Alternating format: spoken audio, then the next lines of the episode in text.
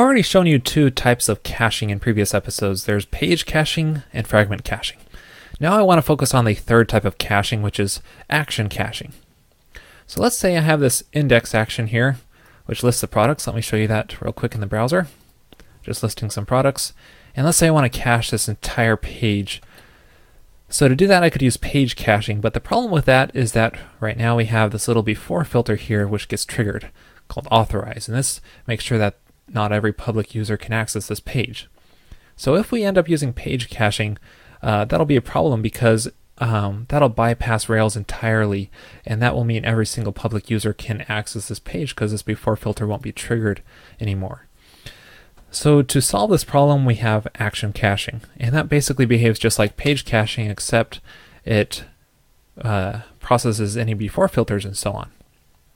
So let's define action caching here. Just caches action, and then pass the name of the action you want to cache. And if you have caching enabled in your environment, like I showed you before, you just uh, reload here, and then let's make sure in our log, uh, real quick here, and it says cached fragment. Okay, so it's working. Let's reload again, and we get kind of ugly output, but uh, basically it's telling us that it's re re returning the cached fragment instead of going on through the rest of the action. Now you won't get as great performance as page caching, but it's better than nothing. So, okay, so how do we expire this cache? Well, like before, we use a sweeper.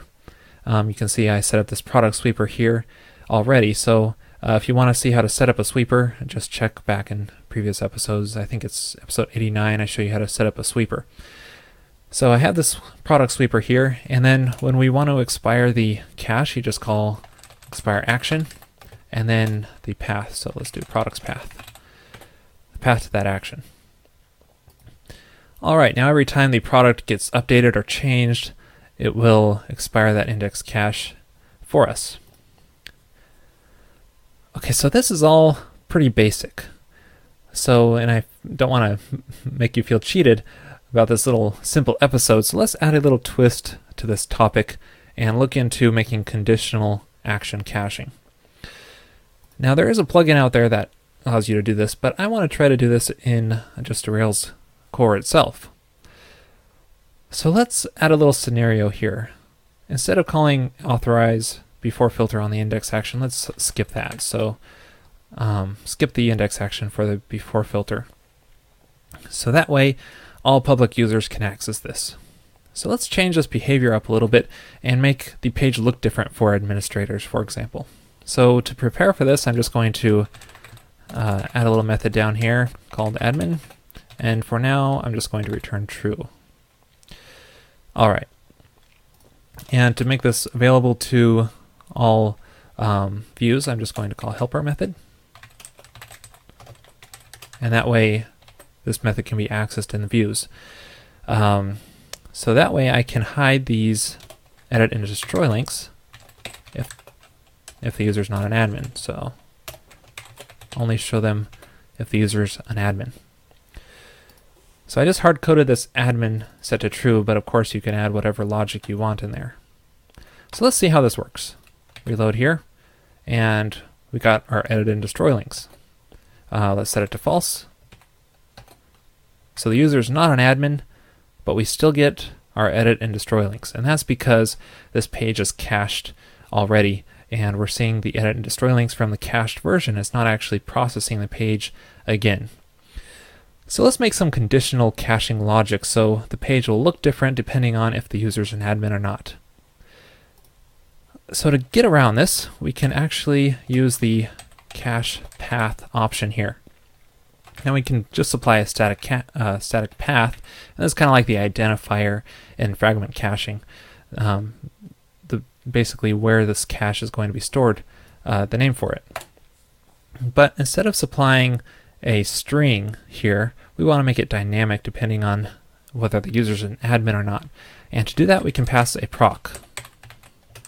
And that supplies a controller, and we can add our logic in here. Now, I don't like this approach. It's kind of ugly in this one line right here.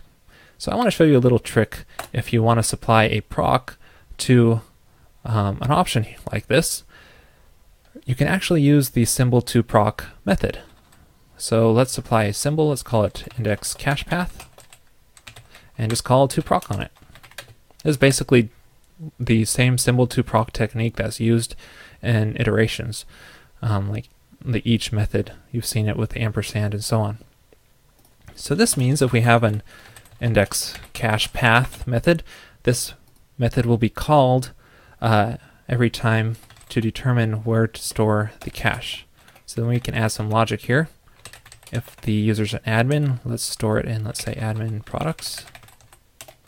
And otherwise, let's store it in public products. So that way we have two different locations depending on whether the user's an admin or not. So let's try this out. Reload. And notice the user's admin set to false. So that works. Oops. And set admin to true. And we got the admin links uh, there again. So that's how you can do conditional action caching without using any kind of plugin with that cool little symbol to proc method. And of course, you'll want to change your sweeper to expire those two separate uh, locations instead. Just do admin products and then public products. There we go. All right, and that's it for uh, this episode. This episode is sponsored by Peepcode.